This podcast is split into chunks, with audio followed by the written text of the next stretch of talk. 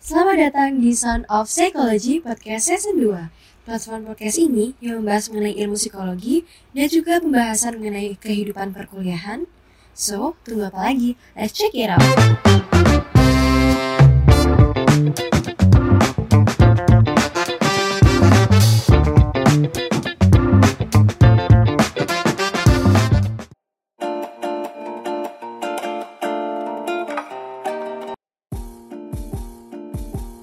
Sahabat psikologi, bertemu lagi dengan saya Salma di Sound of Psychology Podcast episode kelima. Pada episode ini, saya akan berkolaborasi dengan salah satu mahasiswi Fakultas Psikologi Universitas Sang Tua Surabaya. Oke, kebetulan kita langsung saja say hi terlebih dahulu. Halo Kak Greta. Halo. Halo Kak, gimana nih kabarnya? Alhamdulillah baik. Kalau Salma gimana? Alhamdulillah baik juga. Mungkin Kak Greta bisa berkenalan terlebih dahulu nih, nama dan angkatan berapa? Oke, terima kasih ya. Jadi perkenalkan nama aku Greta Artesia, bisa dipanggil Greta. Aku angkatan 2019. Oke, salam kenal Kak Greta. Iya, salam kenal. Um, kalau boleh tahu, Oke, kalau boleh tahu nih kesibukan akhir-akhir Kak Greta apa nih? Bisa diceritakan nggak? Oke, jadi sekarang sibuk persiapan buat semester 6, bentar lagi kita masuk ya. Terus juga uh, lagi sibuk di organisasi DPM juga, DPM Fakultas Psikologi Universitas Santua sebagai Ketua Komisi 2 Aspirasi dan Kajian dan juga uh, sekarang lagi sibuk buat daftar-daftar buat magang gitu ya soalnya udah semester tua juga nih jadi harus apa ya cari kesibukan di luar kuliah juga gitu. Oke baik.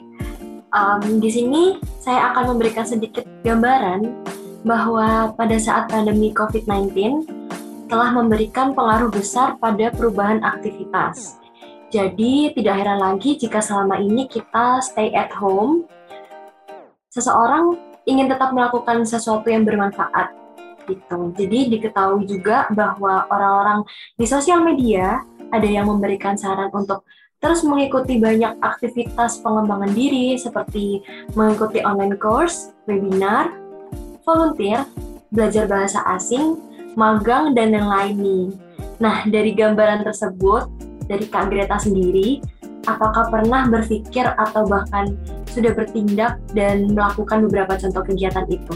Dan bisa diceritakan tadi gimana prosesnya mencari manggang, terus bagaimana kesibukannya di organisasi DPM itu sendiri?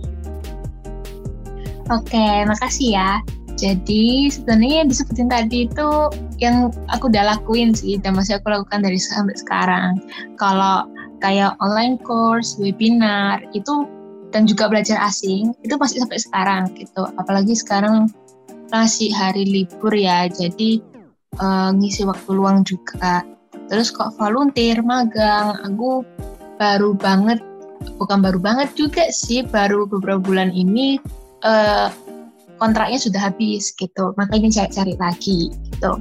Terus juga kalau DPM memang uh, tugas-tugasnya sudah dicicil dari lama, jadi tinggal dijalani aja sih. Jadi udah bisa autopilot juga, aku juga dibantu sama anggota-anggotaku juga. Jadi tetap bisa jalan dan aku juga bisa fokus buat uh, ikut magang yang lain gitu. Terus uh, aku juga um, kalau dibilang sibuk banget enggak sih. Mungkin proses persiapannya yang bikin lama. Soalnya ada beberapa posisi yang aku inginin nih uh, ada portofolionya, terus CV-nya juga harus dirapiin, harus diupdate. Apalagi uh, sekarang kan tadi seperti udah dibilang Salma ya, sekarang udah stay at home, udah banyak akses online buat kita belajar juga. Jadi uh, kayak pembuatan CV, portofolio itu udah banyak banget webnya, pembuatannya atau contoh-contohnya. Jadi belajarnya tuh semakin banyak gitu. Yang bikin lama itu persiapannya. Jadi uh, kalau sekarang sih masih nunggu pengumuman aja sih gitu. Oke kalau begitu um, untuk Kak Greta sendiri dengan bergabung banyak kegiatan seperti itu, apakah terdapat motivasi sendiri nih hingga kakak mengikuti berbagai kegiatan yang masih dibilang produktif? Oke, jadi sebenarnya motivasinya itu ada eksternal sama internal. Kalau secara eksternal dari lingkungannya ya sekarang udah semester 6 ya aku.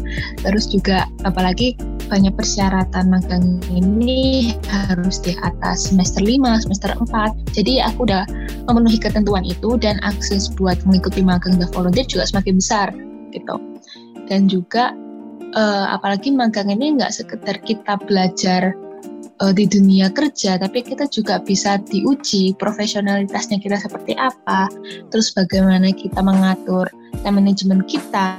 Jadi semua soft skill dan hard skill yang kita punya itu diuji di magang ini gitu. Dan juga untuk yang internal, ini sebenarnya pada dasarnya aku emang orang yang kepoan sih.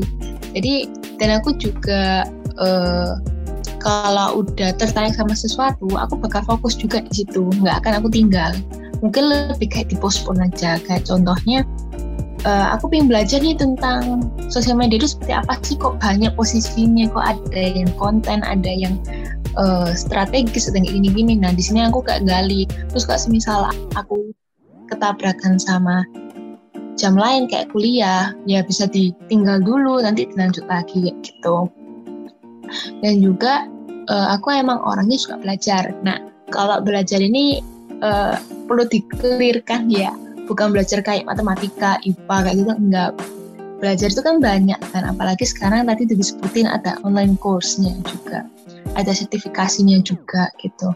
Jadi belajarku juga sesuai moodku juga gitu. Kak uh, dan juga hmm, apalagi dengan akses online seperti itu bikin yang aku yang kepoan ini dan rasa ingin tahu yang tinggi seperti ini itu bisa terpenuhi juga gitu. Dan banyak akses yang seperti itu kayak ada webinar kan tadi ada webinar bahkan ada workshop juga nah itu aku manfaatin. Cuma kok sekarang e, karena juga kebagi waktu sama kuliah nyoba yang gratis-gratis dulu. Seenggaknya yang free trialnya dulu gitu. Nggak sampai yang serius-serius banget dulu. Soalnya daripada uh, aku terlalu mendalami eh ujung-ujungnya ditinggalkan juga nggak enak kan. Nanti ngerasa kayak ada perasaan nggak enak dalam diri gini. Jadi nyoba-nyoba dulu. Seenggaknya permukaannya dulu aku rabah dulu oke baik. Banyak banget uh, motivasi dari Kak Greta maupun internal maupun dari eksternalnya juga. Oh ya namun di sini aku mau jelasin sedikit. Terkadang ada juga loh orang yang ingin produktif karena kayak merasa insecure gitu melihat orang-orang yang aktif ikut kegiatan sana sini dan alih-alih ingin mengembangkan diri namun malah membuat dia menjadi toxic productivity. Nah, di sini aku mau jelasin sedikit tentang apa sih toxic productivity ini. Menurut seorang psikolog dari Inggris yang bernama Dr. Julie Smith, mengatakan bahwa toxic productivity ini adalah sebuah obsesi untuk terus mengembangkan diri dan merasa bersalah jika tidak melakukan banyak hal. Adapun istilah lain dari toxic productivity ini adalah overworking, workaholic, dan kata-kata yang mengembangkan diri sebagai pribadi yang terlalu banyak bekerja hingga tidak ada waktu dan bahkan mengesampingkan waktunya untuk beristirahat. Oke, di sini aku mau tanya nih, uh, sampai di sini apakah dari Kak Greta sendiri pernah nggak sih merasakan keresahan atau bingung harus mau ngapain kalau nggak ada apa ya, nggak ada kesibukan bahkan waktu misalnya waktu senggang gitu, gimana Kak? Jadi jawab, uh, jadi bawaannya tuh kayak pengen kerja terus gitu loh. Oke, makasih sama. Jadi aku pernah ngerasa keresahan juga, aku pernah ngerasa bingung juga karena aku nggak ngapain dan juga aku merasa iri juga itu juga pernah iri karena kok teman-temanku bisa sih uh, punya kegiatan di luar kuliah tapi aku aja nggak bisa udah ditolak bolak-balik pernah ngerasa kayak gitu juga dan sebenarnya udah disebutin sama-sama tadi sih kayak overworking, workaholic. Overworking aku pernah sampai kayak nggak tidur seharian, benar-benar 24 jam belum tidur. Dan sampai sama satu semester itu aku bolak-balik sakit gitu, izin sakit di kelas. Apalagi ada posisi aku harusnya presentasi, harusnya aku ujian gitu juga pernah. Nah, terus juga masalah workaholic, aku dulu malah Gak tahu kenapa aku malah justru merasa bangga. Mungkin karena merasa sibuk ya, jadi ngerasa kayak, aduh aku produktif banget nih gitu. Padahal enggak gitu. Padahal nggak sama sekali, baru sadarnya sekarang gitu. Terus juga uh, bawaannya pengen kerja terus sih memang sih. Tapi kalau dibandingin dulu sama sekarang, kok dulu kan aku baru terjun di dunia kayak nyoba magang, volunteer itu semester 2. Sekarang aku semester 6. Jadi semester 2 itu benar-benar kayak terlalu over sih. Sampai benar nggak tidur harus semuanya itu harus tetap di atas gitu loh. Harus yang diutamakan semua. Jadi mau nggak mau harus multitasking juga. Tapi kok sekarang lebih ke kayak lebih chill gitu sih. Dan lebih kayak kok misalnya ditolak uh, beberapa tempat lebih kayak oh mungkin aku ada kurang di sini. Oh mungkin ada yang remehin nih selama ini kayak gitu. Jadi uh, kalau mungkin karena udah pernah udah bolak-balik terjun di lapangannya situ jadi udah kebal juga sih. Terus juga apa ya masalah aku sampai overworking itu sebenarnya benar-benar merugikan banyak pihak gitu. Sampai aku nggak bisa me time itu pernah aku juga sampai stres sendiri juga sampai emosional juga. Bahkan sampai bener-bener apa ya teman-temanku sama keluargaku sampai ngomong kini stop kayak gitu. Itu bener-bener uh, wah berarti aku udah bener udah sejauh itu gitu. Bener-bener udah over gitu. Itu aja sih. Um, kalau boleh tahu nih dari di tengah jadwal yang padat itu tadi apakah Kak Greta merasa nyaman dengan kegiatan yang di cukup dibilang padat ya seperti itu kak gimana? Hmm. Kalau dulu emang ada rasa tertekan sih gitu. Ada rasa tertekan kayak harus tak aku magang, harus tak aku volunteer. Cuma di sisi lain ada rasa kayak harus gini biar cepet dapat kerja biar CV ku banyak kayak gitu-gitu. Kalau sekarang lebih chill ya kan, tadi aku udah ngomong aku lebih chill jadi bisa lebih me time, bisa keluar sama teman-teman, bisa quality time sama keluarga. Jadi sekarang lebih bisa ngatur waktu juga, bisa tidur dengan normal juga akhirnya udah nggak tidur apa ya nggak tidur saya begadang gitu enggak nggak nungguin subuh enggak udah nggak lagi sekarang bisa tidur jam 9 bisa tidur jam 10 bisa uh, bener-bener bisa apa ada hari untuk day off-nya jadi bisa seharian rebahan atau nonton film. Benar-benar bisa quality time sih gitu. Oke. Okay. uh, eh, aku mau tanya nih sekali lagi apakah kakak pernah uh, masih sempat nggak sih meluangkan waktu me time terus quality time bareng keluarga bareng saudara gitu? Sampai sekarang masih uh, masih sempat nggak? Alhamdulillah sekarang masih sempat. Bahkan bisa keluar-keluar ya. Walaupun pandemi ya udah vaksin ya jelas. Bisa keluar atau enggak kalau misalnya males keluar bisa meeting bareng kok temu kayak teman-teman gitu ya ngobrol-ngobrol doang atau chat-chat aja. Dan kalau meet time itu uh, sekarang bisa lebih leluasa sih. Jadi uh, kayak akhir ini aku sering baca buku juga aku ini punya banyak buku tapi banyak yang belum tuntas gitu. Akhirnya bisa nuntas beberapa. Jadi ada rasa seneng juga akhirnya bisa ngabisin buku. Dan juga rasanya lebih tenang juga sih gitu. Oke terima kasih kak. Oke di sini aku mau jelasin uh, beberapa berdasarkan dari artikel dan jurnal yang saya baca terdapat beberapa ciri yang menggambarkan seseorang mengalami toxic productivity. Nih, misalnya yang pertama terobsesi untuk produktif. Dan yang kedua, bekerja hingga lupa waktu. Ketiga, relasi sosial yang terganggu. Yang keempat, tidak pernah puas dengan pencapaian-pencapaian. Yang kelima, ekspektasi yang tidak realistis. Yang keenam, sulit untuk me time atau beristirahat. Nah, oke okay, dari beberapa ciri-ciri di atas nih yang udah aku sebutin tadi berdasarkan artikel dan jurnal, hal mana yang paling relate dengan kondisi Kak Greta?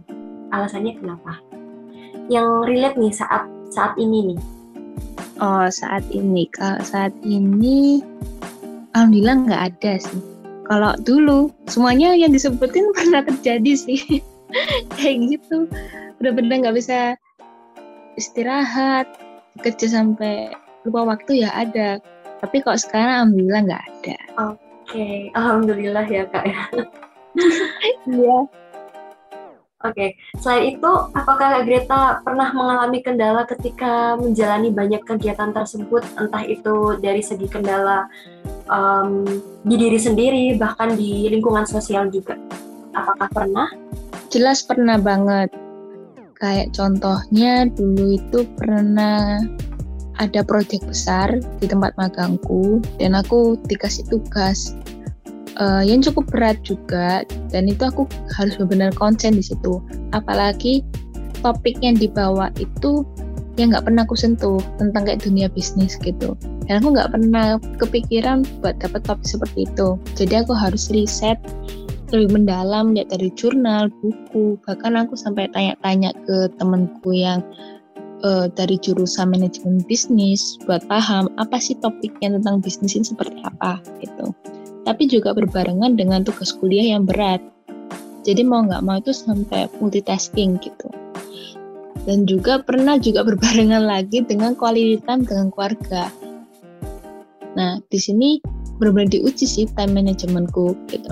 Jadi uh, lebih bisa ngatur waktu sama bagi tugas biar tahu batasanku seperti apa. Karena aku juga manusia ya, jadi gak semuanya bisa aku lakukan sendirian, harus ada kerja sama tim juga. Walaupun itu tugasku, aku bisa minta tolong ke orang lain hanya untuk sementara gitu. Itu gunanya kerja sama tim gitu. Um, oke, okay. oke okay, Kak Greta.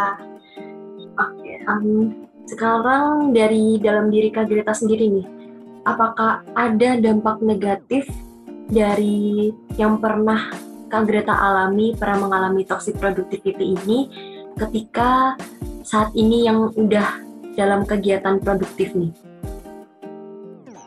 Hmm, ada banyak sih sebenarnya. Yang pertama yang pasti sering sakit. Gitu. Aku tadi kan sempat cerita ya kalau aku bolak-balik izin nggak ikut kelas karena aku sakit atau bahkan pas presentasi kelihatan banget habis sakit dan pernah sampai masuk rumah sakit juga gara-gara ya karena kecapean ini. Dan itu yang pertama. Yang kedua gak bisa quality time sama temen sama keluarga bahkan sama diri sendiri aja nggak bisa. Terus yang ketiga uh, gak ada rasa tenang gitu. Rasanya kayak ingin kerja terus itu buat orang lain kayak wah semangat banget. Tapi buat aku ternyata yang kena itu mental gitu. Capek. Secara fisik udah sakit-sakitan terus secara psikis juga aduh capek banget gitu. Kenapa harus kayak gini ya? gitu. Tapi kalau aku nggak nggak ngerjain nanti juga salah gitu. Oke. Okay. iya sih benar banget bener banget. Yang udah diceritain pengalaman dari Kak Greta uh, dirasain oleh kita yang um, sibuk untuk produktif dalam berbagai kegiatan ikut kegiatan webinar terus volunteer dan lain-lain untuk berorganisasi gitu pasti mengalami apa yang Kak Greta rasain di waktu dulu gitu ya. Oke.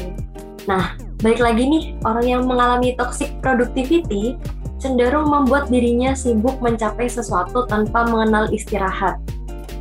Lalu, ujung-ujungnya mengalami burnout yang dapat membahayakan kesehatan dan juga um, sangat membahayakan kesehatan pada psikis atau mental kita.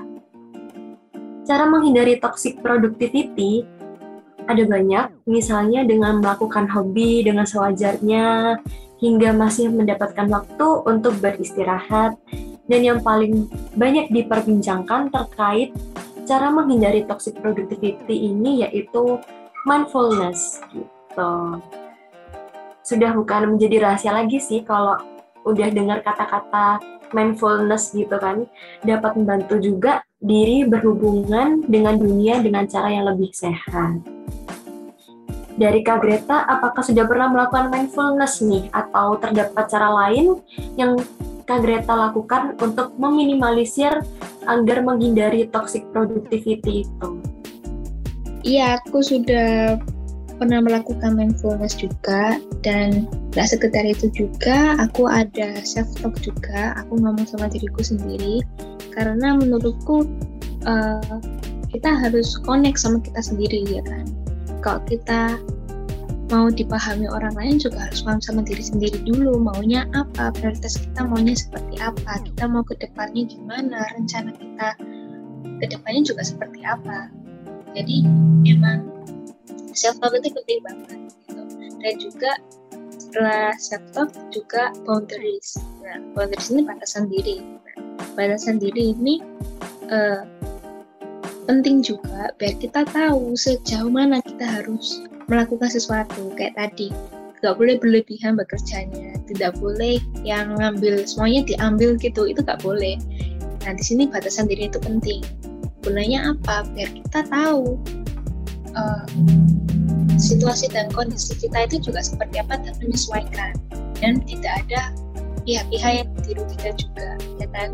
Apalagi kayak tadi aku yang cerita uh, sampai teman-teman sama keluarga bilang berhenti aja. Bahkan sampai minta keluar aja daripada aku sakit-sakitan daripada nanti semakin stres. Apalagi yang kena nggak sekedar fisik psikis juga kena gitu. Jadi yang boundaries ini emang penting banget gitu. Dan juga boundaries ini juga banyak yang merasa bersalah juga ya. Kalau dilihat dari definisinya batasan diri takutnya nanti dikira kok jahat banget kok egois banget. Padahal dengan self boundaries ini biar kita tetap terkontrol gitu. Makanya ada kontrol diri. Kita bisa mengontrol apa yang kita uh, lakukan apa yang kita mau. Jadi semua bisa berjalan dengan baik-baik saja gitu. Jadi uh, memang ada banyak pilihan untuk kegiatan di luar kuliah. Ada organisasi, ada magang volunteer, belajar, following course, semuanya, semua itu ada banyak banyak pilihan tapi bukan berarti kita harus ambil semuanya ya kan? Namanya banyak pilihan. Kita bisa milih bisa milih salah satu atau lebih dari satu atau bahkan nggak sama sekali. Karena kita harus sadar kita maunya seperti apa terus karena kalau udah self talk udah maunya seperti apa ya contohnya tadi aku aku pilih magang nih gitu, volunteer. Ya udah organisasinya nyobain di DPM dulu aja. Ya udah. Nah di situ juga pentingnya reward sama punishment. Nah kalau sama ini aku ampuh dengan cara seperti ini. Biar uh, apa yang aku lakukan di luar batas itu aku dapat punishment. Kayak contohnya hari ini harus bisa tidur jam 10 nah, jam 10 soalnya nggak ada tugas nih. Harusnya bisa tidur dengan baik. Nah tapi aku malah misalnya malah ngegame atau malah ngerjain tugas atau kayak gimana padahal tugasnya bukan yang kayak tugas apa ya bukan yang ada deadline-nya masih bisa dikumpulkan nanti nanti. Tapi aku seriusin sampai misalnya sampai jam 2 anggapannya kayak gitu. Nah itu aku harus dapat punishment nah punishmentnya kayak contohnya oh besok berarti besok nggak boleh makan ini nggak boleh beli ini kayak gitu gitu terus kalau ternyata bisa berhasil tidur jam 10 oke okay, berarti besok boleh nih coba makan ini atau enggak beli ini gitu. Dan itu bikin aku terkontrol sampai sekarang sih ampuh buat aku. Dan memang hal seperti itu tidak mudah pasti ada goyahnya juga pasti. Jadi aku juga butuh waktu satu tahun lebih buat bisa tahu untuk mengontrol diriku seperti apa gitu. Itu pentingnya kalau kita sebagai manusia untuk harus tetap berkembang dan tetap harus belajar gitu. Oke, itu dari Kak Greta. dari sharingnya juga.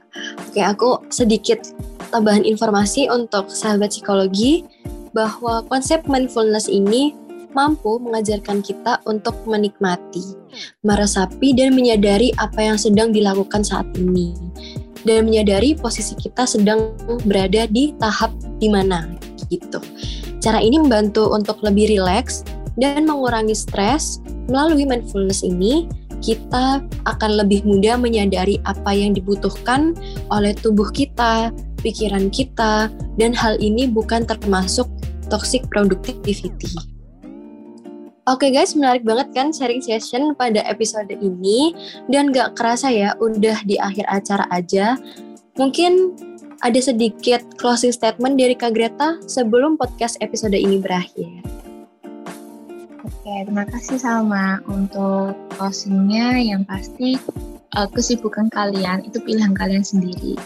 Mau jadi produktif itu tiap orang beda-beda. Ada yang produktifnya lebih ke kuliah, ada yang kuliah dan apa, atau bahkan ada pekerjaan lainnya.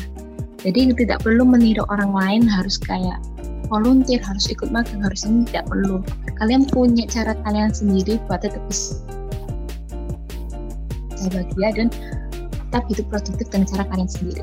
Oke, nah itu guys. Jadi kesimpulannya tidak ada yang salah dengan menjadi produktif, terlebih di masa pandemi ini. Tetapi tetaplah ingat untuk menjaga kesehatan fisik dan jiwa kita.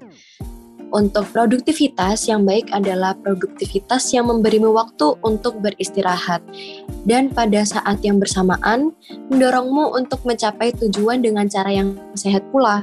Jadi, mulai sekarang yuk tinggalkan pro uh, toxic productivity. Istirahat itu perlu, bukan berarti berhenti.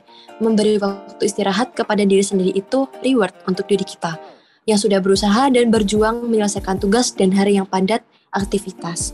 Tapi ingat, jangan berhenti melangkah karena kita terus berjalan dan terus menggapai tujuan kita.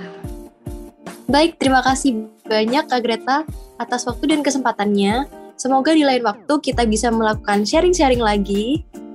Oke, sahabat psikologi, terima kasih telah mendengarkan podcast ini dari awal sampai akhir. Semoga ilmu yang telah disampaikan pada sharing session ini dapat bermanfaat bagi kita semua. And then see you in the next episode guys. Bye.